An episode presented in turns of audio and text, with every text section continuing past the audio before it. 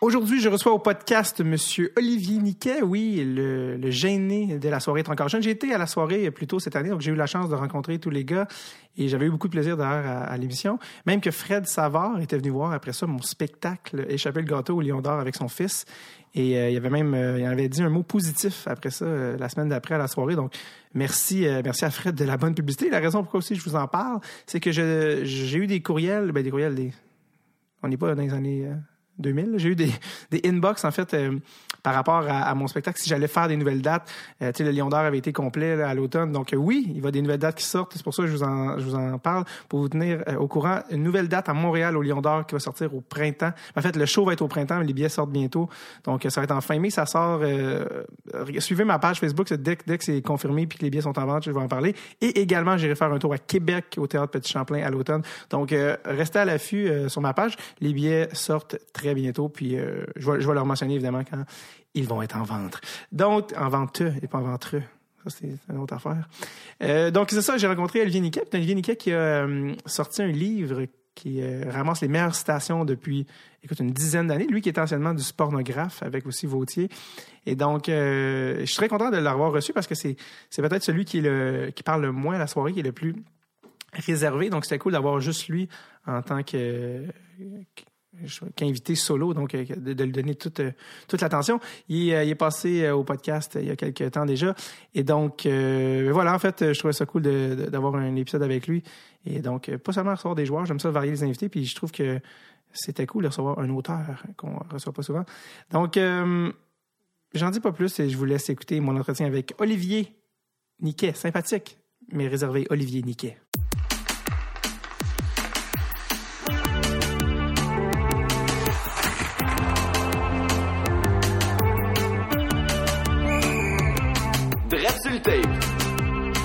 Avec David Boncage.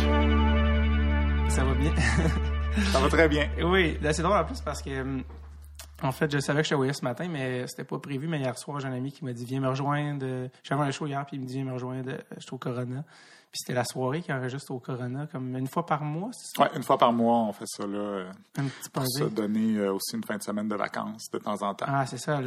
Vos valeurs familiales vous rattrapent. Exactement. Oui. Hier, il y avait les Denis, puis il y avait comme... moi, j'étais arrivé, j'étais pas là au début, là, plus vers la fin du show, mais à la fin, c'était...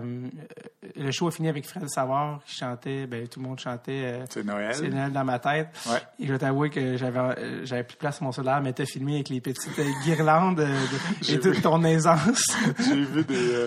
je me suis vu sur Instagram, dans des stories, puis j'étais... Ben impressionné de moi. J'étais comme, OK, c'était peut-être pas un personnage d'être gêné parce que juste à côté de toi, juste pour souligner le contraste, c'était la mairesse qui dansait, moi, comme si c'était dans le Boogie Wonder Band, les grosses mains, comme quand elle venait de gagner. Ouais. Puis toi qui es comme tic. Mais bref, c'était malade. Une bête de scène. Oui, c'est ça, c'est les mots qu'on utilise généralement. Oui, donc c'est ça que je disais, c'est cool de te recevoir aujourd'hui parce que en fait, ça fait un peu changement d'un parcours de joueur de hockey typique, contrairement aux gars, tu sais, qu'on pense la Ligue américaine. Toi, c'est vraiment un autre truc, mais j'ai vraiment aimé fouiller dans ton passé, justement, avec... T'as un site Internet, d'ailleurs, qui est assez complet. C'est pas mal mon CV, là. Oui, exactement. Tu remontes pas jusqu'à cœur de fraise, tu l'as enlevé. C'est presque ça.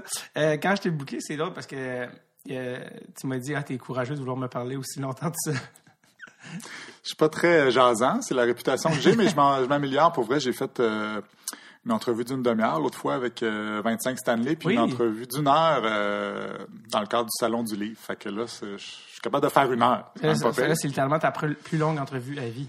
Probablement. Wow. Ouais. Bon, je vais la couper en deux de bord. Non, c'est malade. Donc, c'est vrai que t'es le personnage du gêné. C'est quand même vrai. Il y a quelque chose de... Je suis pas tant gêné. Je suis plus introverti. Okay. C'est que j'ai de la misère souvent à formuler ma pensée. Ça me prend un petit peu de temps. Fait que souvent, le temps que j'ai une bonne réponse, il est rendu trop tard pour la dire. Fait que finalement, je parle pas. Ah, c'est ça. C'est ça, comme une répartie, mais... En retard. J'ai souvent autant de réparties que les autres, mais juste comme une minute après, fait que personne ne l'entend jamais. Ah, c'est ça. Et Fred parle par-dessus toi. C'est ça. C'est ça. En plus, avec ces trois-là qui sont comme des champions de la répartie, c'est difficile de tirer mon épingle du jeu, mais ça fait un peu un running gag dans l'émission, puis ça fait différence. Ça fait différent. Toi, tu viens de quel endroit? Je viens du Saguenay. OK. Ouais. OK, toi aussi, dans le sens que... Jean-Philippe aussi. C'est ça. Mais c'est là où vous vous connaissiez de là-bas? Oui, nos parents étaient amis. Fait que on se connaît depuis la naissance, dans le fond. Nos parents se fréquentaient. Fait que, tu sais, on a des photos dans le bain quand on avait 3 mois, là, ensemble. Puis, il y a des filles qui doivent envier que tu as pris un bain avec Jean-Philippe. Ou l'inverse. Ou l'inverse, oui, c'est ça. Mais, ouais. Puis, c'est ça. Moi, je suis parti quand j'avais à peu près 11 ans. OK. On est déménagé en banlieue de Montréal. Fait que... Okay. On s'est un peu perdu de vue, Jean-Philippe et moi, mais j'aime dire quand même que je viens du Saguenay, ça fait plus cool que de venir de Saint-Bruno de Montarville. Ah oui, c'est vrai. Ben, moi-même, que je viens de Montréal, puis souvent, je suis comme, ça me prend quelque chose de plus. Puis je suis comme, mon père vient de la Gaspésie. C'est ce que je veux dire, parce qu'il y a quelque chose d'un peu ennuyant à venir de... Pas de Rosemont, mais en tout cas, bref. Mais Jean-Sébastien serait en total désaccord. Ouais. Mais non, c'est ça. Fait que dans le fond, tes parents pour, j'imagine, la job, on déménageait. Qu'est-ce qu'ils faisaient tes parents? Ben, mon père est entrepreneur. Moi, j'ai pas mal d'une famille d'entrepreneurs. Mm-hmm. Puis, il y avait une usine au Saguenay qui je pense qu'il a vendu ses parts à son associé. Puis, il est venu travailler à l'entreprise de mon grand-père à Saint-Bruno, qui est un concessionnaire automobile. Okay. Fait que, il a pris comme la relève de ce garage-là. C'était comme un gros move à l'époque de partir du Saguenay puis ça venir dans Grandville? Ben oui, mais on dirait que c'est comme vague dans mon esprit. Tu sais, j'avais 10-11 ans, puis je pense que je m'en sacrais un peu. Ouais, mais pour tes parents, ça doit être comme... Ouais. Oh, okay. Non, mais ça doit être un gros choix, mais en même temps, toute la famille déjà était rendue ici presque. On était les derniers là-bas, des deux côtés, du côté de ma mère et de mon père. Tout le monde avait déjà quitté le Saguenay, fait que... Okay. Pour ça, c'était moins pire. Ça facilitait les choses. Parce que c'est sûr que tu gagnes ta vie à... Pas dire avec le hockey, mais indirectement à faire des blagues sur le hockey. Mais ton rapport avec le hockey dans l'enfance, c'était quoi? Ben moi, j'ai toujours joué au hockey dans le hockey mineur. Aussi dans la rue, beaucoup, avec mon frère puis des amis, évidemment. Jean-Philippe Wauthier, non? Non, lui, il a appris à patiner à 22 ans. Là, okay. Fait que, non. Okay. Puis, donc, ouais, c'est ça, j'ai toujours joué au hockey. J'ai arrêté, je pense que j'ai pas fait le atome. Je me souviens pas pourquoi, ça me tentait plus tout d'un coup. Puis, c'est sûrement ça qui a mis... qui a nuit à mes chances de faire la Ligue nationale. Là. Ta passion pour la littérature l'a emporté. C'est ça. Oui, peut-être. Mais c'est ça. Quand on est déménagé à Saint-Bruno, là, j'ai recommencé à jouer donc dans le Pee-Wee. Puis j'ai repris goût au hockey.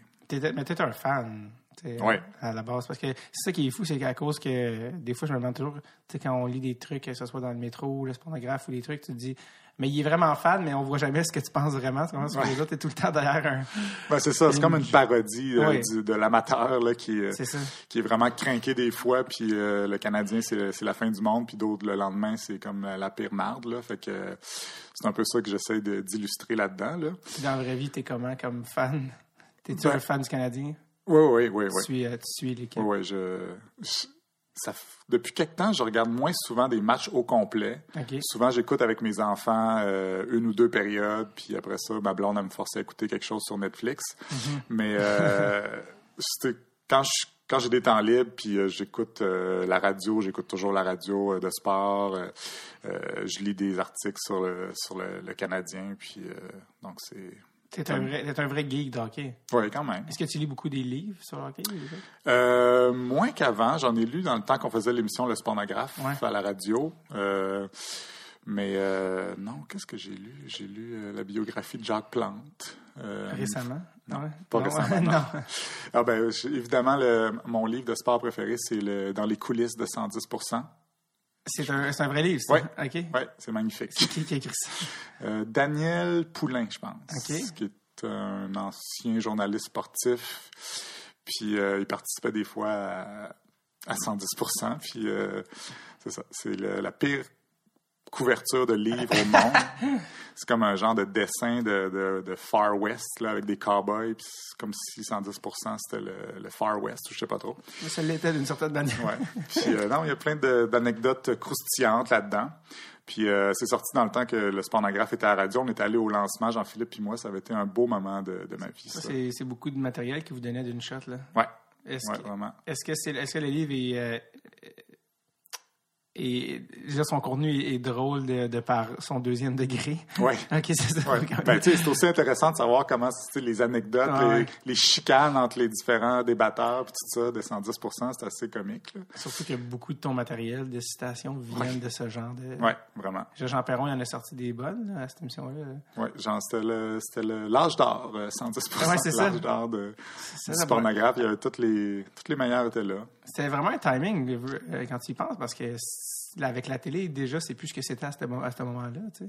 C'est comme la 110% des émissions comme ça, tout ça s'en va un peu avec la... Parce que maintenant, tout se ramasse sur Internet. Ouais, ouais. Vous avez été quand même dans un bon timing pendant ces années-là. Puis, vraiment. Nous autres, on a profité des deux, du côté Internet, parce qu'on a commencé sur le Web, puis on s'est bâti une communauté là-dessus, puis on est devenu populaire à cause du Web, puis en même temps, on tirait encore profit des médias traditionnels. Là. Absolument. Tu viens... parce que pour certains, avec la soirée, tout ça, tu es comme, OK, si tu es un humoriste, est-ce qu'il vient du hockey? Mais dans le fond, tu es ni l'un ni l'autre. Ta formation est complètement autre. Moi, personne n'aurait pu jamais deviner que j'allais faire ça dans ma vie. Ouais, est-ce que toi, tu l'aurais deviné? Ben non. Aucune chance. Aucune chance. C'est même pas un rêve secret. Non. Mais c'est ça. Tu sais, comme moi, comme je disais, j'ai un petit peu de misère à formuler ma pensée, à m'exprimer, comme un peu l'Internet qui a sauvé ma vie, parce que sur Internet, j'ai le temps de penser à des bonnes réponses, puis des bonnes chroniques, puis tout ça, à les écrire, j'ai le temps de le faire. Donc, c'est ça, je suis parti de là, puis... j'aimais ça beaucoup écrire, puis c'est ça qui nous a donné l'idée de Jean-Philippe et moi aussi. Jean-Philippe aussi aimait beaucoup écrire. On avait, au début des années 2000, on avait tous les deux une job un peu poche dans un bureau, puis on finissait notre travail en 1 heure, puis le reste de la journée, on s'écrivait des emails, des jokes, des mini-chroniques, dans le fond. Puis finalement, on s'est dit, on va les publier tant qu'à y être. Fait qu'on s'est fait un blog, puis... qui s'appelait « Les chroniques de l'internouille », un très bon nom. Et là-dessus, on faisait des trucs... Ta grand-mère t'avait aidé pour trouver ça. C'est ça. Mais non, mais à l'époque, c'est comme un terme qui existait pour vrai, internouille. C'était comme quelqu'un qui connaissait pas l'Internet. Ah genre. Ouais? OK. En tout cas, c'était pas, ça sonne pas super bien. Puis vous aviez quel âge à ce moment-là? 20 ans à peu près. Vous aviez fini à l'université ou non? Vous étiez à l'université? Moi, je suis retourné à l'université après. Parce que toi, en fait, c'est ça, tes études sont dans un domaine complètement autre. Est-ce que j'ai bien lu urbanisme? Oui. J'ai commencé, en fait, à l'université en informatique, puis j'ai pas aimé ça, même si j'étais un tripeux d'informatique, mais la programmation, c'était pas mon genre. Puis après ça, j'ai arrêté, j'ai travaillé un petit peu, puis c'est là que Jean-Philippe et moi, on s'écrivait beaucoup. Mais après ça, je voulais retourner aux études, je savais pas trop en quoi, puis l'urbanisme, c'était vraiment quelque chose... un domaine qui touchait tous les domaines, dans le fond. Tu sais, il y a de la sociologie, des statistiques, du graphisme, tout ça. Fait que je me suis dit, je sais pas quoi faire, fait que je vais essayer tout ça en même temps. Puis j'ai vraiment beaucoup aimé ça. Fait que j'ai fait un bac et une maîtrise en urbanisme. Puis pendant ce temps-là, on alimentait le Sportnographe sur le web. Puis à un moment donné, on a décidé de faire un podcast. Puis à un moment donné, on s'est ramassé à Radio-Canada comme... 3 mois après que j'ai fini ma maîtrise, là, fait que j'ai jamais eu le temps vraiment de travailler en urbanisme. C'est quoi exactement l'urbanisme? Pour ceux qui ont jamais... Ça peut être vraiment beaucoup de choses. Tu sais, comme moi, je m'intéressais beaucoup à la participation citoyenne, comment encourager les gens à participer à... Ah oui, ta maîtrise, là, pour te sauver, là, mais ta maîtrise, la participation citoyenne au débat public sur l'aménagement urbain par l'entremise des blogs. Voilà. Fait que j'ai analysé pour ça un blog qui parlait d'urbanisme avec plein de gens qui discutaient des enjeux d'urbanisme de la ville de Québec. Mm-hmm. Puis je voulais voir qu'est-ce qui faisait que les gens participaient plus ou participaient moins, qu'est-ce qui les encourageait à participer plus. Donc, c'est ce que j'ai fait pour ma maîtrise. Mais l'urbanisme, ça peut être aussi du côté légal, les règlements municipaux, puis tout ça. Il y en a qui se spécialisent là-dedans. D'autres, c'est plus rapport avec l'architecture ou la l'aménagement des rues, c'est vraiment beaucoup de choses. On était loin du Sportnographe, là, quand même. On était assez loin. Puis là, on the side, vous avez commencé à faire ça. Comment toi et Jean-Philippe, vous êtes comme retrouvés, là? Oui, parce que lui, il était resté au Saguenay, fait qu'il est revenu pour étudier à Montréal, c'est ça, fait qu'autour de 20 ans, on s'est comme un peu retrouvés, tu sais, je le voyais de temps en temps, c'est une fois par année peut-être, là, parce que nos parents étaient amis, mais, fait que c'est ça, on est revenu, puis avec un autre de mes amis, Alexandre Provencher, qui participait aussi au Sportnographe sur le web, mais à l'émission après. On a décidé de... Parce qu'en fait, on écoutait les matchs de hockey, puis on s'est rendu compte que on trouvait ça aussi intéressant, commenter les commentateurs que commenter le match. Mm-hmm. Puis, fait qu'on s'est dit, on doit pas être les seuls à penser comme ça. Fait qu'on a parti le Sportnographe, puis c'est comme ça que c'est né. Puis ça, c'était en 2004 qu'on a parti... 2004? Le site web, oui. Puis le podcast, en quelle année?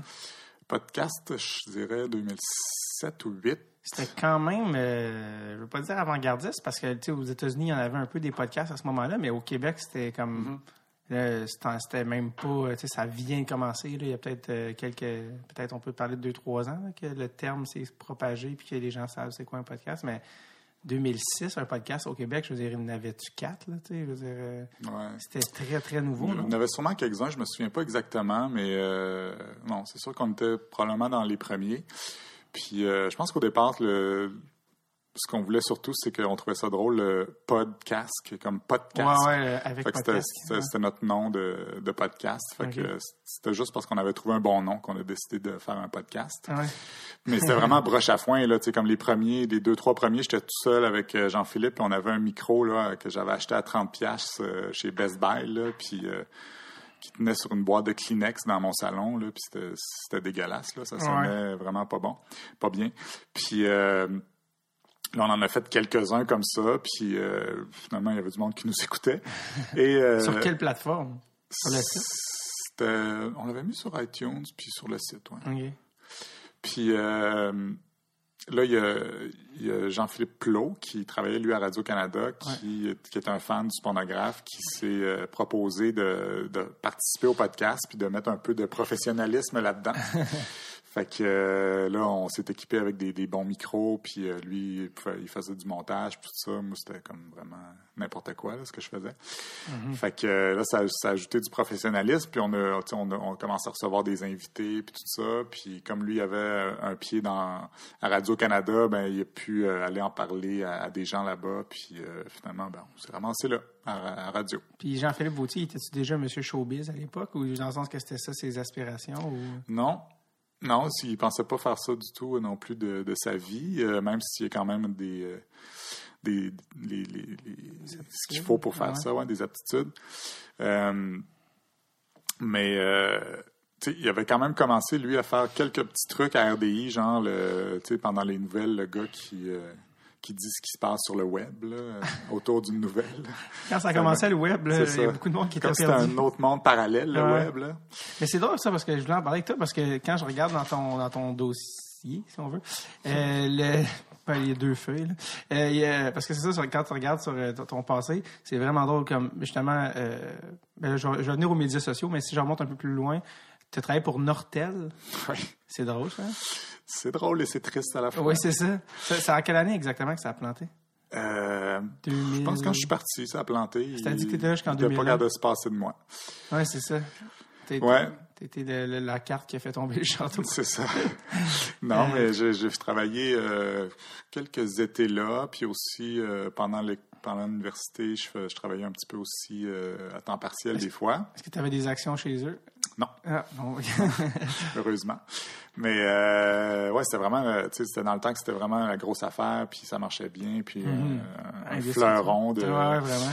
Puis mais c'était l'enfer aussi parce que il était pas capable de répondre aux commandes. Puis moi, je travaillais dans le département gestion. Order manager. Ah, ouais, c'est ça. Fait que là, je gérais des commandes plusieurs millions de dollars de matériel qu'il fallait que je m'assure que nos fournisseurs nous fournissaient, puis qu'on produisait assez, puis que les clients en Californie recevaient ce qu'ils avaient commandé. Puis c'est ça. Moi, j'avais 19 ans, puis ils me laissaient gérer des affaires comme ça. Puis je me suis comme dit, hein, ça se pourrait que ça marche plante, pas. Ouais. Ça, si tu laisses ça à un gars. Ils sont comme dépassés, là. C'est drôle parce qu'il est vraiment tout sur ton site, avec ton CV. Tu sais, 2001-2002, commis de bureau chez le groupe Hachette. Ouais.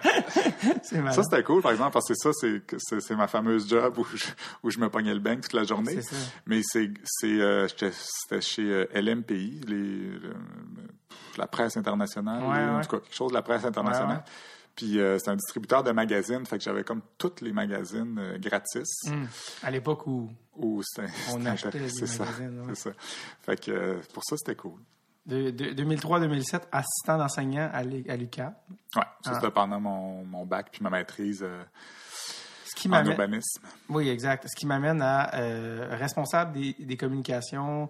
On a depuis ce temps-là, justement, depuis 2007, là, un peu comme l'avènement des médias sociaux et compagnie, tu as eu beaucoup de postes, ça je ne le savais pas honnêtement, dans le sens que oui, tu fais les photos à la soirée ou ces affaires-là, mais dans plusieurs affaires, tu as eu des titres de gestionnaire de communauté, que ce soit pour des émissions télé comme les Deux Hommes en or. Ouais. T'as travaillé aussi pour MTL. Le chum Vautier t'envoie des gigs par la bande, là, ouais, à plein d'endroits, mais dans le sens que les productions Bazo aussi pour la une qui tue. Mais gestionnaire de communauté, ça a comme commencé un peu à ce moment-là. Est-ce que, tu sais, je vois là, des termes, mais comme mise en place de stratégie de communication, tout ça, c'était comme un peu les débuts de ça, là, à ce moment-là, les médias sociaux. Oui, ça commençait à être pas mal plus à la mode. Puis, qu'est-ce que ça a changé, les médias sociaux? Qu'est-ce que ça a changé? Je dirais un contact vraiment direct avec le public. C'est ça, ça fait beaucoup de choses à gérer, mais c'est aussi un avantage d'avoir...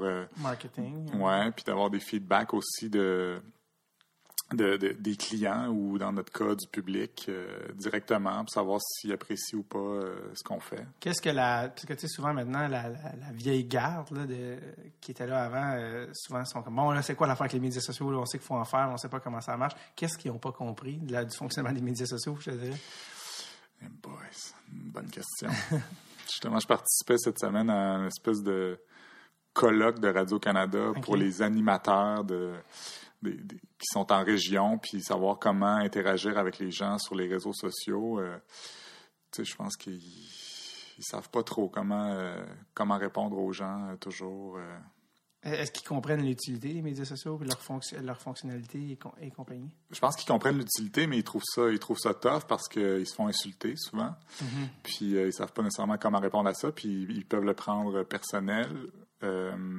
Mais d'un autre côté, ils se rendent compte aussi que ça les alimente dans leur travail. Fait que c'est comme à double tranchant. Oui.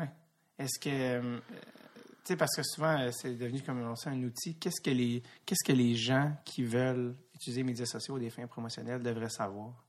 Comme un peu médias sociaux 101 pour être efficace puis que ça marche. Parce que beaucoup de monde disent « je vais utiliser les médias sociaux », mais comme...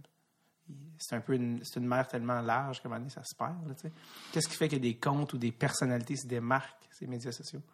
Moi, je dirais de ne pas trop se prendre au sérieux, peut-être, que ça peut, ça peut aider. Ah. Oui, je pense que c'est sur l'originalité, mais... j'imagine qu'il faut que tu sois proche de ce que tu vends dans une certaine manière. Oui, tu sais, comme nous autres, on essaye un peu que nos réseaux sociaux à la soirée, c'est comme le miroir de l'émission, dans le fond. Là. Mm-hmm. L'un alimente l'autre. À la soirée, on cite, on interpelle nos auditeurs. Puis sur les réseaux sociaux, ben, on leur demande du feedback, puis on les utilise pour alimenter l'émission aussi. Donc, ouais, ça... Puis, c'est ça, tu sais, pas prendre les gens pour des caves aussi, là, ça peut être une bonne chose. Oui, ben, ça a l'air con, mais des fois, tu vois beaucoup de posts que tu fais, ouais, mais non. Mais ça me faisait penser, justement, le terme gestionnaire de communauté, qu'est-ce que ça fait exactement? un gestionnaire. Des fois, je vois ce terme-là, je me dis, mon Dieu, il y a des jobs qui sont créés. Ouais. Il y a des salaires qui se donnent. Il y a des jeunes qui profitent de certains vieux quelque part, avec le terme gestionnaire des communautés. Ben, ça dépend. Tu sais, comme à Radio-Canada, des fois, quand il y a vraiment beaucoup de commentaires, il faut que quelqu'un les gère un peu parce que des fois, ça peut être violent. Puis, faut répondre aux gens aussi parce que quand ils posent des questions, il faut leur répondre. Donc, il y a une base de ça. Là, mais tu sais, pour moi, c'était plus de faire, de créer une communauté, dans le fond, d'utilisateurs puis qui vont peut-être s'auto-réguler. C'est ça qu'on a un peu fait avec le Sportnographe puis la soirée. Dans le fond, tu sais, on impliquait nos fans dans au Sportnographe, on laissait les gens publier eux-mêmes du contenu, nous soumettre des citations. Puis là, les gens connaissaient toutes nos références, puis les utilisaient dans ce qu'ils écrivaient, puis ils se parlaient entre eux. Puis c'est devenu vraiment une communauté qui nous a un peu suivis tout le long. Puis à la soirée, c'est la même chose. Donc, moi, je pense que c'est un peu ça l'objectif ultime du gestionnaire de communauté, là, de créer des paramètres pour que ces gens-là soient à l'aise de discuter entre eux, puis veulent revenir toujours. Là. Puis c'est comme à la soirée, on a un pool de la soirée que nos fans ont créé en parallèle de nos réseaux sociaux, un groupe Facebook où il y a comme 1500 personnes qui font qui parient sur ce qu'on va dire à l'émission. Puis les discussions là-dessus, c'est vraiment super intéressant. Puis ils utilisent les mêmes insights qu'on a à la soirée. Puis le sentiment de communauté, là. Oui. Puis tu sais, l'autre fois à l'émission, je les ai traités de débiles mentaux, puis ils trouvent ça drôle. Tout le monde est gagnant là-dedans. Voilà. D'ailleurs, c'est vraiment ironique parce que sur ton site, quand je clique, c'est pour un expert en informatique et médias sociaux, quand je clique sur contact ou réseaux sociaux, ça dit page not found. Pour les deux. Je suis comme bon, ben regarde. Mais donc on a nommé plusieurs fois le Sportnographe, mais on va y venir parce que c'est un peu ça le début. C'est un peu ça le début de ta carrière là, dans les médias, si on veut. Ouais. Ta carrière en tout cas devant le micro, si on veut. Mm-hmm. Même si on voit pas quelqu'un devant le micro. Mais moi, c'est ça, c'est parti de ce que vous avez commencé à enregistrer par vous-même. Et là, Jean-Philippe Wauthier de Radio-Canada vous a comme professionnalisé. Puis là, assez rapidement, parce qu'on va se le dire, là, c'est pas n'importe quel podcast qui se ramasse à la radio de Radio-Canada. Donc, avec un salaire, donc avec un auditoire. Ouais. Ça a quand même déboulé assez vite. Quand même. Donc là, vous vous ramassez à la radio de Radio-Canada. Oui. Puis un petit peu avant, on a commencé un peu à comme tester la patente en faisant des clavardages en direct pendant les matchs qu'on faisait sur le site de Radio-Canada. D'ailleurs, ça n'existe plus vraiment, ces affaires-là. Non, il y avait des chats. Oui. Ouais, non, pas vraiment. Il y avait ça à un moment donné. Là, c'est plus Twitter, dans le fond, où les gens commentent, mais c'est vraiment des... Tu sais, il y avait comme, mettons, 300 personnes qui venaient dans une salle de chat pendant le match, puis nous, on commentait le match, puis eux nous répondaient, puis on discutait, puis tout ça, puis Radio-Canada nous payait pour faire ça, fait que c'était vraiment bien. Mais donc encore ça, une fois, des jeunes qui profitent de... Oui, exactement. Faut savoir. Puis c'est pendant quelques mois avant qu'on arrive à la radio. Donc, pour se ramasser à la radio, on a quand même été chanceux parce qu'il y avait le directeur de la radio, à ce moment-là, il était un petit peu visionnaire, puis il voulait laisser de la place à des jeunes, puis nous autres, c'était vraiment broche à foin notre affaire, même si on avait ajouté un peu de professionnalisme là-dedans. Là, ça faisait un petit peu CISM. Mais il nous a quand même fait confiance. Il a vu le potentiel de ça. Puis on s'est ramassé. On a fait 2 pilotes d'émissions. Puis on s'est ramassé en février à avoir notre propre émission le vendredi soir à 19h. Puis ça, c'était en 2009? Puis le vendredi soir à 19h, c'est une bonne cause ou une mauvaise? Pas du tout. Non, parce que le vendredi, le monde sort.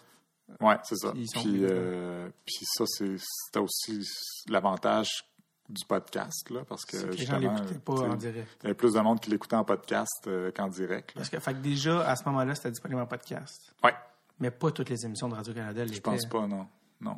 Nous autres, on était un petit peu comme un monde à part parce qu'on avait aussi gardé notre site web que c'est moi qui continuais de gérer puis c'est moi qui l'hébergeais encore sur mon serveur. Puis, on avait gardé ça. On y tenait, là, parce que je me disais, si jamais ils nous flushent, moi, je veux pas comme être obligé de tout leur laisser notre contenu là, qu'on a déjà fait avant. Fait qu'on était chanceux pour ça. Donc, on avait aussi déjà nos podcasts. Fait qu'on a continué tout simplement. Est-ce que vous le Sportnographe était-tu disponible sur votre site aussi ou non? Fallait que tu ailles sur Radio-Canada pour écouter le... En fait, c'était notre site. C'est juste que l'adresse, avant, au lieu d'être sportnographe.com, c'était rendu sportnographe.radiocanada.ca. Ouais. Mais ouais, c'était exactement le même site avec les mêmes... Le Sportnographe, l'émission exactement, c'était quoi? C'était combien de temps? C'était 22 minutes? C'était 1 heure. 1 heure, OK. Une heure, oui. Puis c'était vraiment une émission montée. C'était un travail d'orfèvre. Il y avait vraiment... on était des personnages, là. On n'avait pas nos vrais noms. Ah, OK, je ne savais pas. Ouais, on avait... Même au début du Sportnographe, là, sur le site web, on avait aussi faux noms. C'était quoi vos noms? Moi, c'était Yvan Piquette. OK. Jean-Philippe, c'était Réal Munger. Puis l'autre, Jean-Philippe, c'était Paul Meilleur au coin. Lui, il y avait un jeu de mots dans son nom. Ça. Paul Meilleur au coin. Puis, c'est le seul maintenant qui n'est plus à la Radina, c'est pareil, il n'est plus à la soirée, mais ouais. Ouais. Puis on avait, tu sais, comme on s'était mis des moustaches puis tout ça là sur nos. Oui, c'est ça, OK. Sur notre site web, fait que c'était vraiment, on voulait vraiment que ça soit une parodie. On n'était pas nécessairement des personnages, on était des personnages en nombre parce que tu sais on était un peu plus colons puis. Qu'on l'est dans la réalité. Ça, je suis en train de sous-entendre que vous êtes quand même assez colons. Mais c'est ça, c'est une émission d'une heure, puis là-dedans, il y avait peut-être 4-5 chroniques. Okay. On faisait chacun une chronique. Il y avait personnage? Oui. Ce jour, OK. Ouais. Tu sais, personnage. Je faisais pas des voix, là. C'était ma voix, là. Mais ouais, mais dans le sens que... Je disais pas nécessairement ce que je pensais pour vrai, là, comme quand j'écris. C'est ça. Puis Jean-Philippe faisait des chroniques aussi là-dedans? Oui. OK. Parce que maintenant, on le connaît tellement plus comme animateur. Oui, c'est ça. Mais ouais, avant, il faisait des chroniques chaque semaine. Okay. Puis il y avait toutes sortes de segments dans l'émission, plein de petits sketchs aussi. C'était très dynamique, ça allait super vite. Puis je pense que les gens aimaient ça. C'est juste que c'était long à produire parce qu'on enregistrait tout ça en petits bouts détachés pendant une journée au complet, le mercredi, puis ça diffusait le vendredi. Fait qu'il y avait comme une journée et demie de montage puis d'effets spéciaux là-dedans. Fait qu'on n'était pas super collés sur l'actualité. Mais vous aviez eu un certain following culte, là, ça a comme pogné quand même assez bien. Tu sais, au début, les codes d'écoute, le vendredi soir à la radio, c'était comme ridicule, là, genre 5000. Puis quand on a fini, on était plus autour de 18 000. C'est quand même pas énorme, là, mais c'est pour Montréal. Là, mais c'était diffusé partout au Canada. Mais en podcast? C'est ça, en podcast, on avait beaucoup plus. Mais c'est ça, c'était un peu culte parce que les fans qui étaient fans, ils étaient vraiment très, très fans. Oui. Parce qu'ils se reconnaissaient là-dedans. Probablement qu'eux aussi regardaient le hockey chez eux, puis ils faisaient des commentaires sur les commentateurs. Puis c'est un petit peu aussi plus intello. C'est pas parce que t'es intello que tu ne t'intéresses pas au hockey. Donc, il y avait ce côté-là qui rejoignait beaucoup de gens. Est-ce que le Sportnographe, c'était aussi encore des extraits sonores que tu diffusais? Oui. Ça, dans le fond, c'est à la base, le Sportnographe, c'est tant qu'à écouter les games de hockey, on va en faire un métier. Mais là, c'est que là, quand ça devient un métier, par exemple, c'est qu'il faut vraiment que tu écoutes toutes les games, les enregistrer aussi. Oui, c'est ce que j'allais dire. Là, est-ce qu'il y a quelque chose qui est devenu moins le fun un peu? Ou pas le fun, mais c'est devenu une job, là. Oui, c'est sûr que c'était de la job dans ce temps-là. Puis on se splittait à 3, là, l'écoute de ces... toutes ces affaires-là, parce que là, il y avait CKC Sport, il y avait le RDS, puis tout ça. Fait qu'on enregistrait ça toute la journée, puis là, chacun, on écoutait des... Fait que tu avais écouté toutes les... Pas toutes, mais les émissions... Ouais, puis moi, dans ce temps-là, mes chroniques, je choisissais un sujet de la semaine. Fait que, tu sais, j'écoutais un peu partout tout ce qu'ils disaient à propos de ce sujet-là. Puis il y avait aussi, tu sais, c'est sur des segments de lapsus qu'on ramassait un peu partout, là.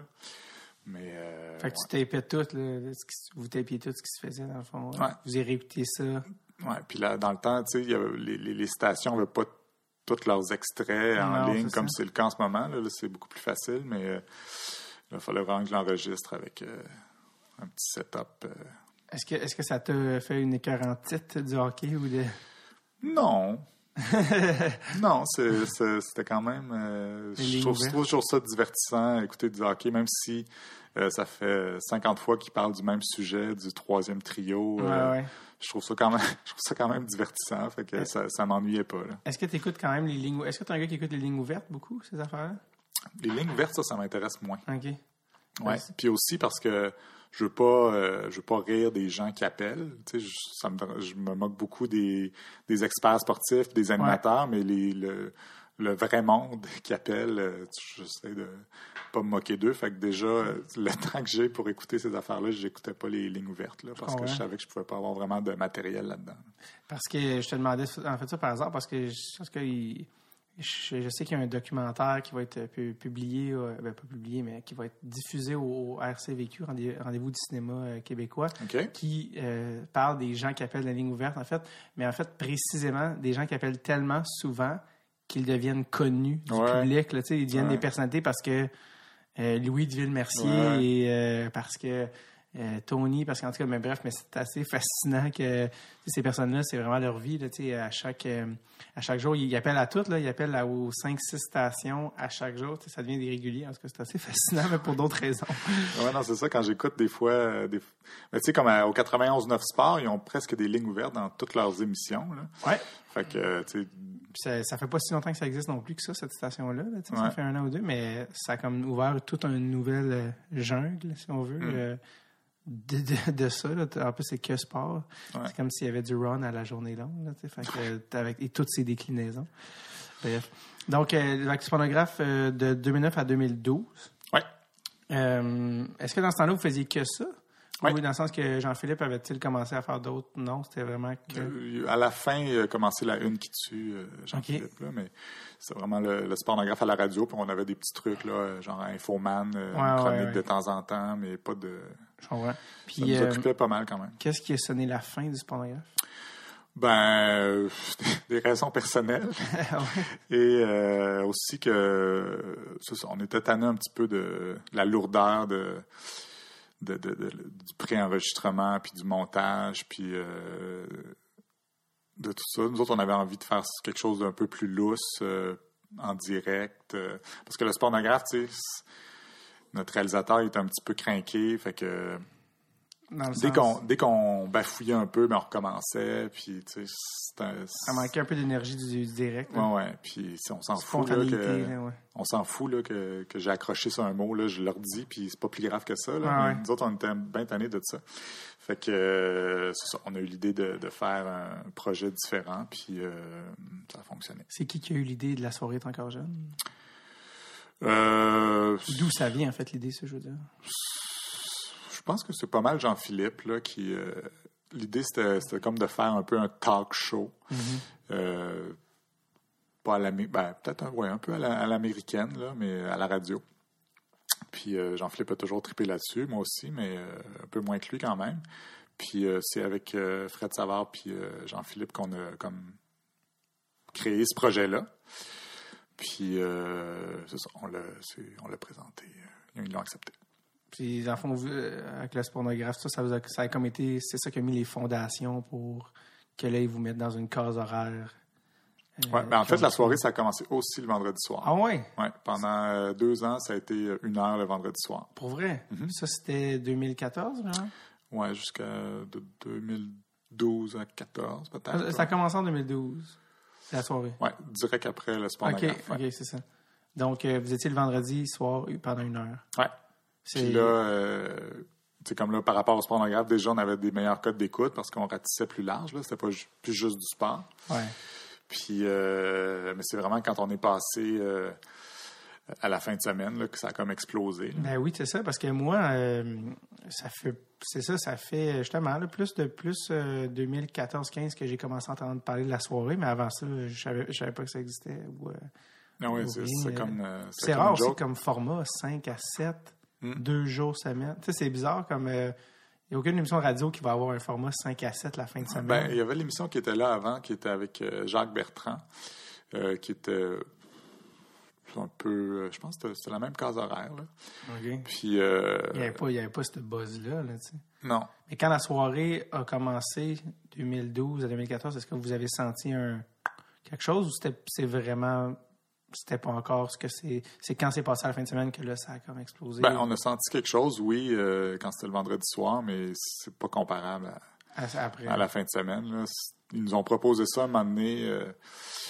Ils nous ont proposé ça de passer du vendredi soir à la fin de semaine. On n'était pas trop sûrs. Notre réalisateur de l'époque, là, qui était un vieux monsieur qui avait comme 40 ans d'expérience en radio, il disait « Faites pas ça, faites pas ça ». Finalement, on a décidé de le faire quand même. Il faudrait le rappeler peut-être pour le mettre à jour. C'est ça. Puis... Vous avez changé de réalisateur. Oui, ouais, il a pris sa retraite. Ouais. Puis mais ça vraiment... C'est ça. Au début, là... À chaque fois qu'il y a du changement, les gens chialent. Là, mm-hmm. Comme passer du Sportnographe à la soirée, le monde n'était pas content. Après ça, la soirée du vendredi soir à la fin de semaine, là, était là, oh, vous ne serez pas capable, vous êtes poche, nanana. Ils ne nous ont pas laissé comme deux semaines pour s'adapter. Là. Déjà, les commentaires n'étaient pas super bons. Fait que, mais ça, c'est comme tout d'un coup, là, c'est comme si on existait. Là. Ah ouais. Quand on était le vendredi soir, on avait comme, mettons, 3000 abonnés Facebook. Là, puis là, après ça, ça a comme explosé. Là, on est rendu à 55 000. On en a plus que la première chaîne de Radio-Canada. Ah oui. Puis vous faisiez 1 heure le vendredi. Ouais. Et là, vous faites 4 heures. Ouais. C'est complètement... Là, je veux dire... Y avait-tu des raisons aussi salariales d'accepter la deuxième option? De dire, ben là, c'est parce que... Ça n'a eu aucun effet sur notre salaire. C'est comme... Ça ne change rien. Non. Vous n'étiez pas plus payé à faire 4 fois la job. C'est ça. T'es un très mauvais agent, Olivier. Ouais, j'ai pas d'agent. C'est ça. Mais non, il y a peut-être eu un petit changement, là, mais c'était pas significatif. Là. Puis même si, en plus, c'était la fin de semaine, c'est ça qui était le plus gossant. Là. Ouais. C'était pas nécessairement les 4 heures, c'était les 4 heures la fin de semaine parce que... T'as des enfants. Les enfants, Fred a des enfants, Jean-Philippe a des enfants, fait que... Maintenant, il y en a, Jean-Philippe, mais à l'époque... Oui, il était sur le bord d'en avoir. Fait que ça, c'était lourd pour ça. Ouais. Jean-Sébastien risque pas d'avoir d'enfants dans les moments qui suivent. Pas pour l'instant. Mais ce que je veux dire avec ça, déjà, c'est que... oui, en fait, c'est ça que je veux savoir, c'est qui a eu l'idée de... Parce que là, en fait, je sens que la drive là-dedans, c'était Jean-Philippe, là, qui a clairement une drive business là, dans la gang. Ouais. Mais lui, il connaissait Fred déjà? Non, nous, on connaissait Fred de nom, là, avec les apartistes. Puis, au début du Sportnographe, Fred, il y avait un blog sur le football. Fait que là, on s'est dit, un humoriste qui parle de football, là, on va...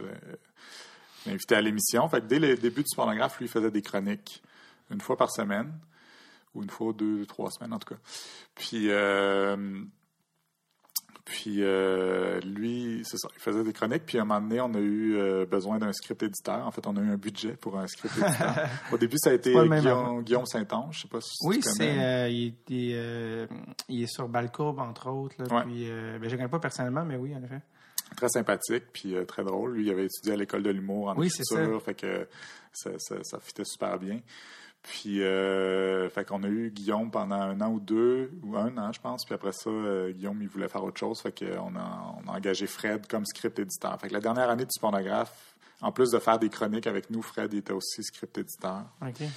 Puis, c'est fait qu'il y avait déjà un lien là. Ouais. Parce que moi, ma question, c'est qui a mis le boy band ensemble, tu sais, de la soirée pour avoir le casting complet. Puis la pièce manquante qui est Jean-Sébastien, comment? Parce que Jean-Sébastien, c'était pas un gars qui était devant la caméra là, avant. Non, c'est ça. Comment il s'est ramassé à la soirée? Ben, c'est notre réalisatrice de la première saison de la soirée avec qui on a bâti ce projet-là, qui est Marc-Claude Bocage, qui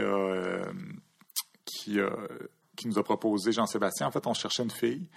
Puis lui, il a fait un test. On a fait un pilote. Puis lui, il pensait vraiment qu'on n'allait pas le prendre. Là. Lui, c'est vrai? Oui. Puis finalement, on a décidé de dialoguer avec Jean-Sébastien. Mais c'était lui depuis la saison 1. Hein? Il était là de la saison 1. Oui, oui. Mais quand on était le vendredi soir, lui, il était au téléphone. Fait qu'on faisait à croire qu'il était sur le terrain quelque part. Okay. Là, souvent, il était juste dans le corridor à côté. Là, puis il y avait un invité puis à qui il disait des niaiseries. Là. OK. Ouais. Puis lui, dans le fond, c'est parce que lui, avant, il était quoi, genre recherchiste, je pense? Il était recherchiste à l'après-midi porte-conseil. Mais oui, hein? C'était une émission de service avec Dominique Poirier. OK. Puis il parlait de trucs pour laver son plancher, des affaires comme ça, là. Sérieusement? Ouais. Il en parlait sérieusement, c'est drôle, ça.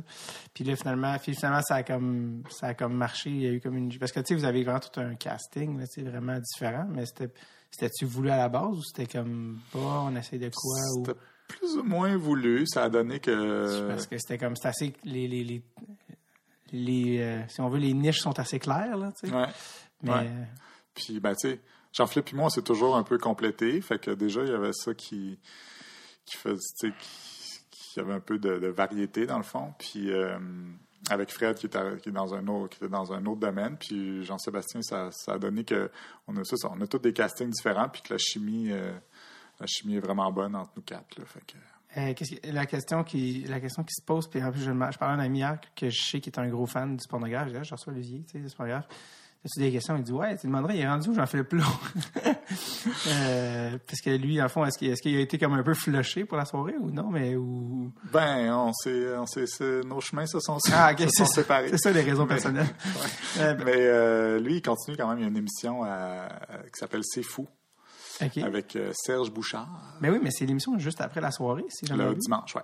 C'est ce qui est comme ironique là, vous suivez. Ouais, puis celui, c'est vraiment très, très sérieux. Là, ben oui, parce que n'importe qui écoute la soirée à la radio et pas en podcast, quand l'émission d'après part, tu sais, t'es en train de faire manger, tu l'écoutes, puis c'est comme, mais qu'est-ce qui se passe? C'est tant comme, bonjour aujourd'hui, Jean-Philippe, les enfants amérindiens. Puis comme, qu'est-ce qui se passe? Oui, exactement. C'est un drôle de clash de programmation. Mais... OK, c'est ça. Donc, lui, il continue. Puis... à faire ses trucs. Ouais. Qu'est-ce qui fait le succès de la soirée? Je pense nos différents castings, comme on disait. Aussi, peut-être l'autodérision. Je pense que le fait qu'on se moque beaucoup de nous, entre nous, ça fait qu'on peut rire plus des autres. Je pense qu'il y a ça qui fait que ça marche bien. Puis aussi, le lien avec notre public, là, à travers l'émission. C'est drôle que tu le dises en soupirant. Le lien avec notre public. Non, pas du tout. Parce que, non, pour vrai, on a vraiment un public génial là, qui est souvent plus drôle que nous, puis qui nous inspire, puis qui nous alimente. Donc, je pense que ça fait partie du succès de l'émission. Après, parce qu'on est quand même... là, on est en fin 2017, au moment de dire ces lignes, mais après 5 ans d'un show de radio, déjà 5 ans, c'est comme pas rien, là, mais après 5 ans, puis là, chaque année, vous faites il y a comme le running gag de cette dernière année, tout ça, mais... Mm-hmm. Après 5 ans, est-ce que là, vous, tu sais, puis bon, évidemment, vos carrières ont respectivement évolué, là, tu sais, je veux dire, à tous les niveaux, là, je veux dire, ça l'a ramené Fred dans une nouvelle case. Jean-Philippe, c'est devenu un A-list animateur au Québec. Jean-Sébastien est devenu une face comique. Tu sais, toi, tu viens de sortir un livre. Tu sais, je veux dire, vous avez auteur à succès. Oui, auteur à succès, ben, c'est un terme qui est bref à discuter, mais relateur de faits à succès dans ce cas-là. Mais vous avez tout, ben, ça a beaucoup changé en 5 ans quand même, là, des kids qui ont fait le Sportnographe à la soirée. Est-ce que pour vrai, vous sentez qu'il y a comme une fin imminente ou est-ce que c'est quoi là, tu sais, le plan? Est-ce que vous dites on en a pour 1 an, 2 ans ou c'est une année à la fois? Comment ça se passe avec la soirée? Ben là, justement, on se rencontre dans les prochains jours pour en discuter. Ah ouais, c'est ça. Mais non, mais tu sais, comme tu vois, cette année, on a demandé de faire moins de semaines. Okay. Avant, on faisait 42 semaines. 42 semaines? 42 semaines à 4 heures par semaine. Ça fait beaucoup de stock. Quand même 52 semaines par année, fait que vous aviez... Vous étiez vraiment en long de la majorité de l'année. Oui, on a 8 semaines l'été puis 2 semaines à Noël de vacances. Puis, c'est ça, c'est quand même lourd. L'inspiration aussi. Ouais, c'est ça demande du jus. L'inspiration. Ouais, t'sais. Fait que, tu sais, comme moi, j'ai comme 4 chroniques à faire par semaine, plus notre petit tour de table à chaque émission avant. Fait que ça fait comme 6 segments à écrire par semaine. Ouais. C'est quand même lourd. Jean-Philippe, lui, fait juste des entrevues. C'est ça. Puis, donc, c'est ça. Là, ben oui, donc c'est une charge de travail quand même assez imposante. Donc là, vous aviez baissé de 42 là, à 32. Fait qu'on fait 10 semaines de moins. Quand même. Puis, on fait nos trucs au Corona. qui sont préenregistrés. Fait qu'il y a une fin de semaine par mois où on a congé parce qu'on enregistre au Corona puis on enregistre une émission en studio. Fait que ça nous permet aussi de faire des tests pour peut-être d'autres choses éventuellement. Là, on a beaucoup aimé ça, faire une émission en studio récemment. Ça, c'était différent puis c'était cool. Ouais. Fait que non, mais tu sais, moi, à ce rythme-là, là, 30 semaines par année avec des congés de temps en temps, moi, je n'aurais pas de problème à faire ça encore longtemps. Ouais. Mais en même temps, moi, j'aime beaucoup le changement. J'aime ça, replacer les meubles dans ma maison. Puis j'aime aussi changer de job, comme tu as pu voir sur mon CV. Oui, bien, c'est de Nortel. Ils cherchent encore quelqu'un pour... ouais, c'est ça, pour liquider. Ouais. Fait que moi, c'est sûr que si on avait... On faisait une émission dans un autre format ou à un autre moment. Encore les quatre ensemble, je pense que ça serait possible aussi. On se disait que ça serait le fun, une quotidienne, le retour à la maison ou quelque chose comme ça. Mais bon, peut-être pas tout le retour à la maison. Oh, mettons une heure par jour, un peu plus... il y a peut-être un peu plus de sérieux, mais aussi encore la même atmosphère que la soirée. Ça pourrait être cool aussi. Mais... Donc, ça serait plus justement la case du... Ouais. Mais là, c'est drôle en plus parce que Radio-Canada, à moins que je me trompe, mais contrairement, je pense qu'on dirait que le terme « retour à la maison » est comme plus associé aux radios commerciales. On pense à C'est quoi, à Rythme FM, le retour de Véro et ces affaires-là. Mais est-ce qu'il y en a à Radio-Canada, ce genre d'émission-là? Oui, mais c'est vraiment... Pas du tout brandé comme ça, là. Ouais, c'est ça. Ouais, ça se base. Il y a le 15-18, là, qui est de... OK. Mais oui, c'est vraiment les mêmes heures, les mêmes trucs, là. La circulation, puis la météo, puis tous les sports. Est-ce que la télé, c'est quelque chose qui vous intéresse? Ou... Oui, ben votre émission est filmée maintenant aussi. Oui, ça, c'est merveilleux. Ça, c'est un autre cachet, par exemple. Ouais, c'est un autre cachet, exactement. Je te le confirme. Ça, c'est... on fait la même affaire, mais on est payé le double. Ouais. En même temps, il cool. Faut bien que ça compense pour le cachet de radio qui reste le même. Là, quand même. Faut qu'il y ait quelque chose qui bouge à quelque part. Mais oui, on n'a pas vraiment de projet pour la télé spécifiquement, là, mais on est ouvert à tout. Là. D'accord. Parce que parlant de changement puis d'essayer des affaires nouvelles, vous avez fait de la scène. Oui. Là, tu me vois venir. Mais en fait, plusieurs affaires. D'une part, le fameux show à Québec, dont vous, justement, quand tu dis « on rit de nous », auquel vous faites souvent référence. Moi, avant que tu me dises ta version, ma version de ça, c'est que j'étais à Québec pour le comédien en même temps que vous, puis je m'en allais faire un show avec Catherine Levac, qui s'appelait Un beau programme à l'époque, puis on sort... du Château-Frontenac, puis on est dans l'heure d'entrée, puis on vous croise, vous revenez du Grand Théâtre. Et Jean-Philippe qui court à Catherine. On vient de se planter comme tu n'as aucune... Mais tu sais, tout le monde dit ça, on vient de se planter dans le sens de « Ah, ça a mal été », mais ça a jamais mal été. Tu sais, c'est tout le temps comme « Ouais, mais non ». Tu sais, c'était comme hyper rodé, puis ça a comme super bien été. Mais finalement, vous, c'était vrai. Que, quand on disait ça, on était comme « Ouais, mais c'est une joke, mais sûrement pas ». Mais finalement, ça en est comme devenu légendaire, tellement que je pense Mike Ward, qui animait le gala, a dû retourner faire un espèce de topo spécial pour présenter le numéro de là, ce qui va se passer. Il avait dû comme retourner au théâtre pour filmer une introduction à votre numéro. Ouais, parce que pour la captation télé... Mais il n'était pas dans la captation télé, ils l'ont coupé.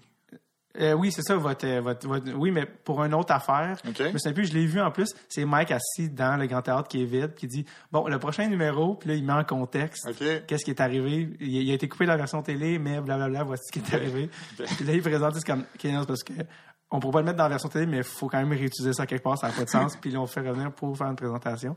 Mais toi, ton souvenir, comment ça s'est passé? Qu'est-ce qui s'est passé? Quoi? Qui? Où? Ben, tu sais, nous autres, on était confiants de... Nous autres, on fait nos petites jokes à radio chaque semaine, puis ça marche tout le temps. Fait que on n'était pas plus préparé que ça. Ouais. On n'avait pas testé nos jokes. Puis c'était très lousse. Ouais. Le rythme n'était pas du tout bon. Fait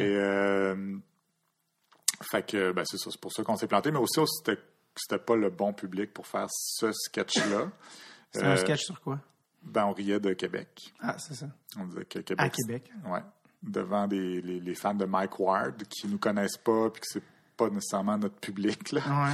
C'est probablement peut-être plus le public de Radio X. Là. Fait que aller leur dire dans leur face que sont niaiseux, ils l'ont pris au premier degré pas mal. Et mais tu sais, au-delà de ça, c'était pas un très bon sketch. Mm-hmm. Puis c'est une belle humilité de ta part. Ouais. Mais tu sais, comme Fred, il persiste à dire que oui, c'était bon, là, mais tu sais. Nous autres, on n'avait pas d'expérience de scène. En fait, Fred, c'était le seul qui en avait. Okay. Puis, c'est drôle parce que c'est lui le moins lucide. Non, le moins lucide, mais dans le sens que c'est lui qui garde plus, qui tient son bout. C'est ça, lui, il était confiant avant, il était confiant après aussi. Confiance ou déni? Ouais. Mais tu sais, même, en fait, le seul test qu'on avait fait, c'était pendant la répète. Puis, tu sais, les gars de Comédia, ils trouvaient ça bien bon. Puis, Mike Ward nous avait dit, « Ah oui, ça va marcher, ça. » Non, pas tout à fait. Ah, mais, est-ce que ça t'a traumatisé? Non. Parce que vous avez refait de la scène par après, dans un tout autre contexte, à Montréal, d'une part. Ouais. Deuxièmement, le show Prédiction 2017 avec Fabien Cloutier. Comment ça s'est passé, ça? C'était vraiment... Ben, tu sais... C'était moins lousse. Moi, pas mal moins lousse. Ouais, pas mal moins lousse. Mais, tu sais, moi, souvent... un jour, j'ai dit ça à Rebecca McConnell qui me demandait à propos de Prédiction 2017 si j'étais content de faire ça. J'ai dit, ben, ça me tente pas, mais ça me dérange pas.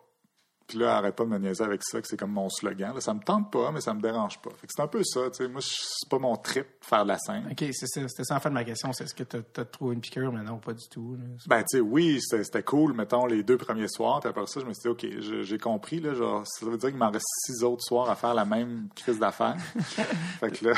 T'es quelqu'un d'optimiste. Ouais. Ben non, mais tu sais, c'est galvanisant d'être sur une scène puis de voir comme 2000 personnes qui te trouvent drôle puis qui t'applaudissent. C'est sûr que c'est cool, là. Mais moi, c'était pas nécessairement mon trip. Est-ce que tu dis ça pour la radio, comme il m'en reste tant, ou non? La radio, t'es plus comme... T'aimes plus ça? J'aime plus ça, la radio. C'est moins... je sais pas, c'est moins compromettant, là. Je sais pas comment dire ça, mais... Écrire, moi, ce que j'aime vraiment, c'est écrire, là. Fait que, c'est ça. Tu sais, dans le meilleur des mondes, là, je serais... journaliste sportif. C'est ça. À la presse. Ça fait des années que j'envoie des signaux, personne ne me revient. C'est ça. Non, mais en fait, c'est ça, tu parles d'écrire, mais c'est ça que je veux venir avec ton livre, que comme un imbécile, j'ai acheté.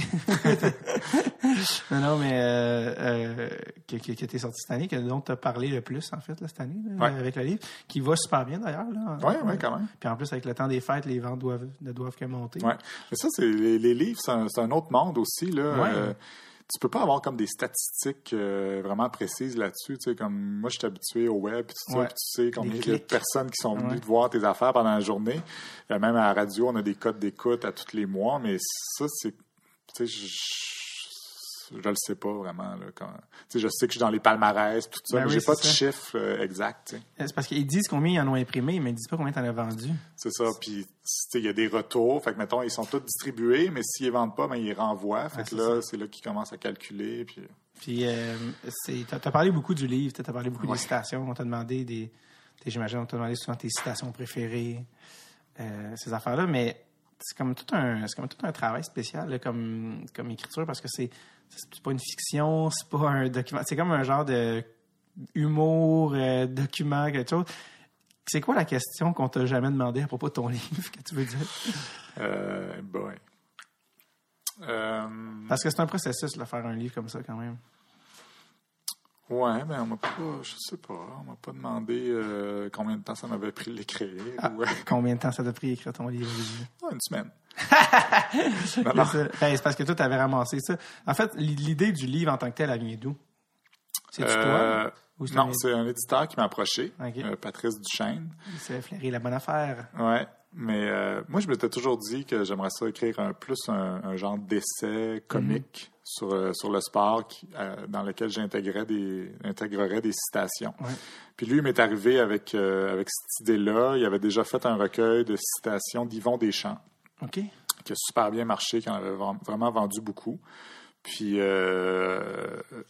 il m'a proposé ça, de faire un recueil de citations de sport, puis j'ai dit non, parce que je trouvais qu'il écrivait ses emails bizarres, avec beaucoup de petits points et de bonhommes sourires. Je dis pas sérieux. C'est mal qu'ils l'apprennent ici. Non, c'est ça. Puis, mais il a insisté, puis finalement on s'est rencontrés, puis j'ai vu que il était sérieux, puis qu'il était... Il y avait de l'expérience là-dedans, puis tout ça, fait que... j'ai accepté, mais c'était quand même... Ça a été beaucoup de job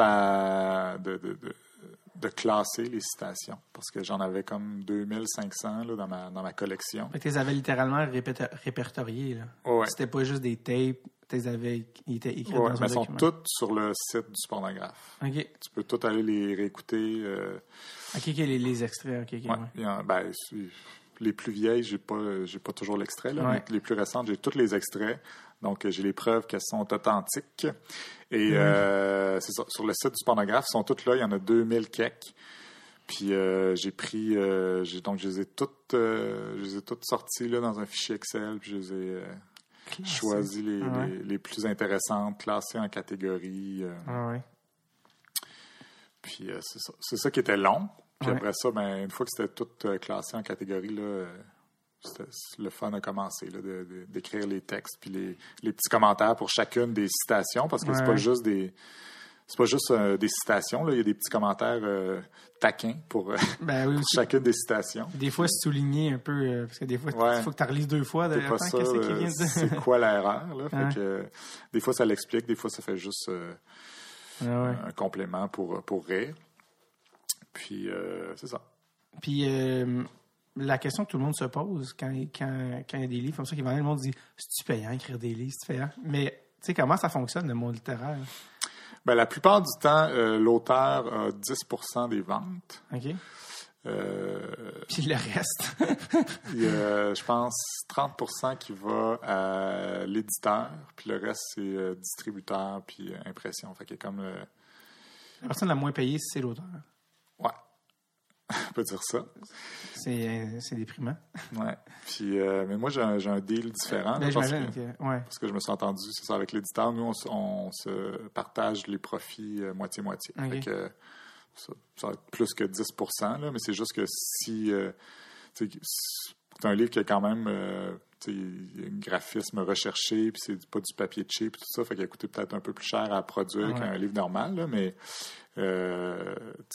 plus on en vend, plus il y a de profit, plus c'est payant pour moi, mais ça se peut aussi que je fasse pas une scène si on fait pas de profit. Là. Non, c'est ça, à cause des dépenses. Mais... Fait que... Parce que c'est ça, c'est comme un monde que personne connaît. J'avais entendu, il s'appelle François Havard, était allé à l'émission à McSween, c'est le coup. Ça vaut le coup. Ça vaut le coup. Non, c'est une autre émission. On dit Télé-Québec. Quelque chose McSween. Le nom dans l'indice McSween. L'indice McSween. Et il parlait de quand il avait écrit ses livres, tu sais, puis il parlait il disait littéralement les chiffres, là, combien ça se recevait par livre, puis c'était vraiment là, comme. C'était vraiment des petites sommes pour un livre en plus qu'il avait bien vendu là, dans son cas. Mais là, j'imagine que ça a quand même évolué.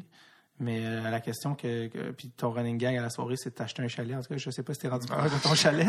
Je penserais pas. Non, shit. Enfin, au moins, tu vas avoir des portes. Tu peux acheter les portes pour le chalet ou quelque chose. Ouais, mais tu sais, au-delà de tout ça, ce livre-là, même si, tu sais, je n'ai pas fait ça pour me mettre riche, mais ça m'a quand même vraiment donné beaucoup de visibilité, là. Ouais, c'est ça aussi. J'étais invité dans des entrevues, à faire des entrevues. Ce que avant, je faisais moins parce que je suis comme toujours le... C'est ça. Le gars qui parle pas tant que ça. On m'invite pas en entrevue. Mais c'est comme aussi un cercle vicieux parce que c'est un running gag à la soirée que je parle pas. Fait que là, le monde dit, ben lui, il parle pas, fait qu'on l'invitera pas. Mais je suis pas si pire que ça. Non, c'est ça. Moi, on me dit, tu sais, moi, je dis, je vais voir Olivier. OK, t'invites-tu quelqu'un avec? Non. Alors, ça va juste être lui. C'était ça un peu, je trouvais l'exercice. Ben, le fun aujourd'hui, c'est comme non, tu peux pas t'en sortir parce que si tu es avec quelqu'un d'autre, c'est toi qui vas parler le moins tout le temps, tu sais. Ouais, non, mais quand je suis tout seul, c'est pas si pire. Justement, quand je suis avec quelqu'un d'autre, je laisse toujours les autres parler. Ouais, ouais. Okay, ouais. Mais tu as abordé un sujet que c'est drôle parce que je voulais te demander, c'est la question que j'avais hâte de te demander par rapport à justement écrire un livre. À la base, tu es un auteur, là, c'est ça, tu fais écrire des chroniques, c'est ça que tu fais dans la vie. Si tu avais à écrire, parce que là tu viens d'écrire un livre, mais si tu avais à écrire un livre, parce que ça, tu prends les mots des autres, tu relates les mots des autres dans cet ouvrage-là, si tu avais à utiliser tes propres mots à toi, que ce soit, encore une fois, pas nécessairement relié au sport ou relié au sport, qu'est-ce que tu aurais envie d'écrire, si tu avais un autre livre à écrire? Ben ouais, comme je disais, peut-être un essai sur les médias sportifs. Toujours drôle, parce que je me prends pas trop au sérieux. Ça me tente pas de... Tu serais pas dans le drame? Non, c'est ça. Ça serait pas ton style. Donc, tu sais, comme là-dedans, c'est surtout des lapsus, mais il y a plein d'autres choses qui se disent dans le monde du sport qui sont intéressantes à parler. Comme? Ben, tu sais, toute l'objectivité des médias, tu sais, comme à l'antichambre, quand il porte un chandail du Canadien. Ouais. Il y a une thèse. C'est comme un autre monde du journalisme, ouais, là, qui n'a pas les mêmes règles que le journalisme normal, là. Le journaliste sportif a comme sa boule, ouais, à lui, là. Ouais. Puis ça, j'aimerais ça parler de ça. Ça, c'est intéressant. Peut-être un jour. Sinon, plus sur les médias en général, les chroniqueurs d'opinion, les animateurs populistes, là, que j'aime beaucoup aussi, desquels j'aime beaucoup aussi me moquer. Donc ça pourrait être intéressant aussi, mais tu sais, j'aimerais ça, n'importe quoi, là, peut-être même un roman un jour. Mais c'est ça, un roman, ça serait possible? Oui. De hockey ou pas nécessairement? Pas nécessairement. Je sais pas. J'ai pas vraiment d'idée, là, mais le jour où je vais avoir une idée, probablement que mais ça va être dans le drame, on parle de la littérature, là, ça se pourrait. Ouais. Oh, ouais. L'idée est lancée. Puis, si vous écrivez des emails à Olivier avec des bonhommes sourires, ça peut être votre livre.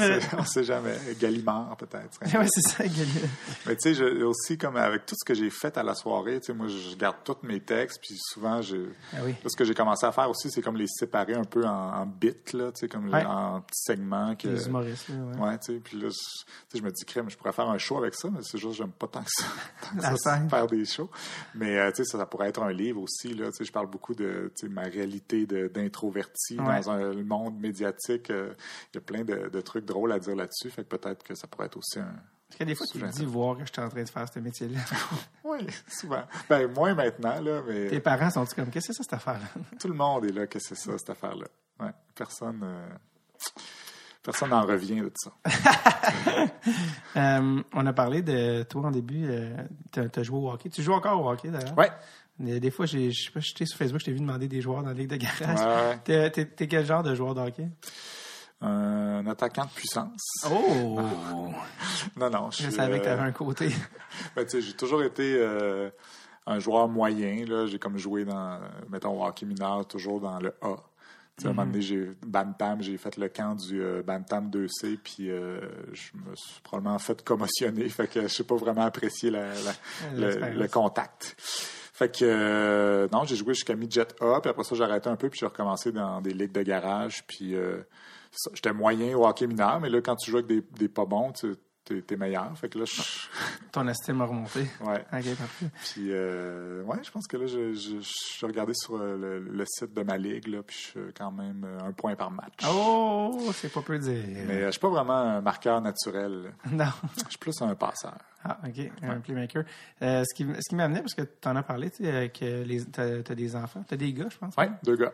T'es celui qui a eu les enfants en premier, là, dans les gars de la soirée. Ah non, Fred en a un plus vieux, ouais, aussi. D'ailleurs, Fred est venu avec son gars à mon show, ce que j'ai trouvé incroyable. Oui, oui. Absolument incroyable. J'ai beaucoup aimé ça, d'ailleurs. Ben oui, mais quelqu'un m'a dit qu'il l'avait mentionné la semaine d'avril. Il a vraiment adoré ça. Puis Fred, il est assez difficile. Ouais. Mais c'est tout en l'ordre, parce qu'en fait, quand je suis sorti après le spectacle, en sortant de la loge, ça donne dans la salle. Puis je suis arrivé face à face avec Fred. Puis il me dit « Ah, allô, en tout cas, bravo, mais... » C'est parce qu'il n'y a pas le choix de me dire bravo parce qu'on se croise, il ne peut pas me dire que c'était très mauvais. Là, je me dis, il est peut-être juste poli. Mais, non, s'il n'avait pas aimé ça, il serait parti pendant. Ouais, c'est ça. Tu ne l'aurais pas vu. C'est drôle parce que Fred aussi, c'est le genre de gars qui va rire. Mais moi aussi, je suis vraiment de même, mais qui va rire à des endroits où pas tout le monde va rire. Fait que tu sais qui rit ou tu sais qui est là dans ça. Mais non, c'était très gentil de sa part. Mais. Qu'est-ce que je veux dire? Je me souviens plus. Mes enfants. Ah oui, c'est tes enfants, parce que ça, Fred, un gars de 13 ans. Mais toi, tu as 2 gars de quel âge? 7 ans et 9 ans. 7 et 9 ans, puis ils jouent au hockey, si je m'abuse. Fait que là, t'es rendu... Ça, c'est une autre affaire que je trouve intéressante. T'es rendu dans le rôle du... Parce qu'après avoir joué toi-même au hockey ou avoir couru les arénas, là, tu cours les arénas comme père de joueurs de hockey, comme les papas de hockey.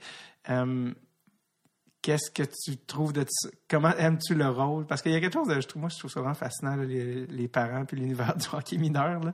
Quelque chose des fois d'un peu traumatisant, tout ça. Mais qu'en est-il de ton expérience? Ben moi, j'aime assez ça. C'est sûr que c'est assez demandant, là. Surtout que là, les 2... tu sais, avant, ils étaient dans... J'en avais un qui était encore pré-novice, là. Ça veut dire qu'il y avait comme...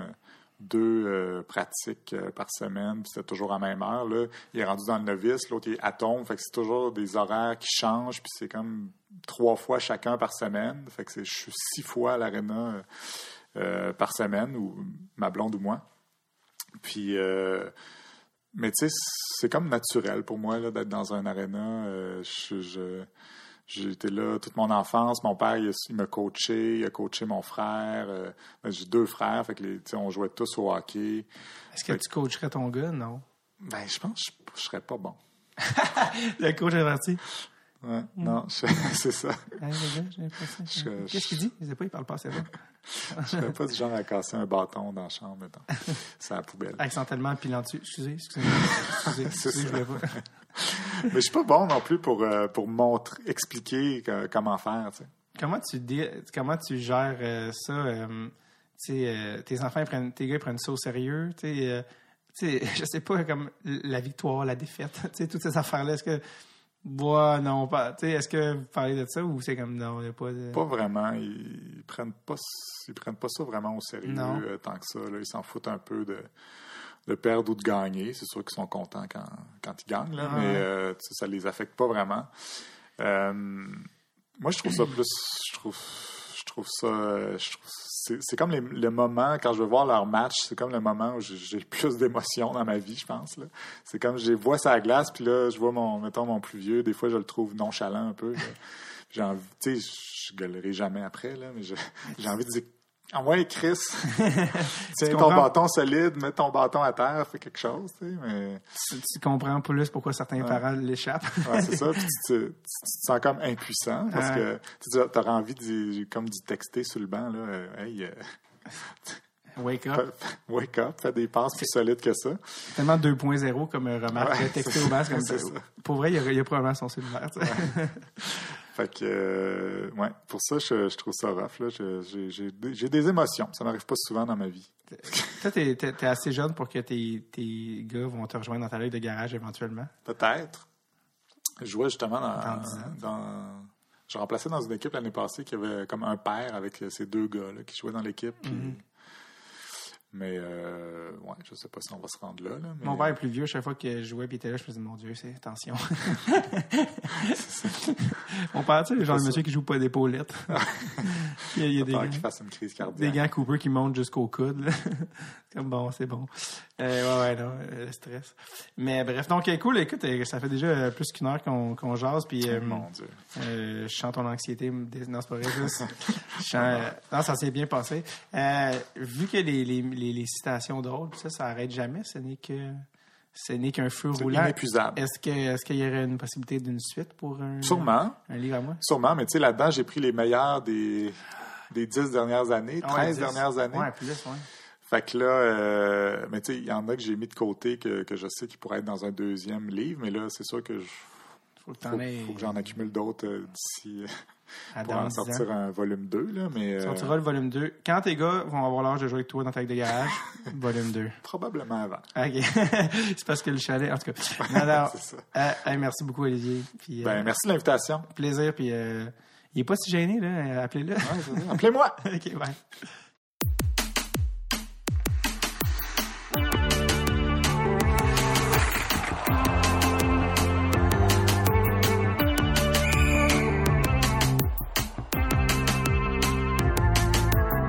Merci à Olivier d'être passé au podcast. Allez chercher son livre intitulé « Dans mon livre à moi » dans n'importe quelle bonne librairie. C'est extrêmement comique. C'est un livre qui se laisse parfaitement aux toilettes et qui va vous faire rire sur le trône. C'est un livre qui ramasse les meilleures citations sportives des dernières années. Et c'est pas une question d'aimer le sport, ce livre-là. C'est juste d'aimer rire. Je vous jure, ça vaut vraiment la peine. Il a fait un beau travail de ramasser ça sur les dizaines de dernières années. Donc, regardez ça. Sinon, vous pouvez toujours écouter Olivier à la soirée est encore jeune chaque fin de semaine, samedi et dimanche. De 17 à 19h, vous pouvez même enregistrer l'épisode à l'émission en direct au bar chez Roger, si vous voulez. Donc, merci Olivier et passez une très belle semaine. OK, bye-bye now, bye.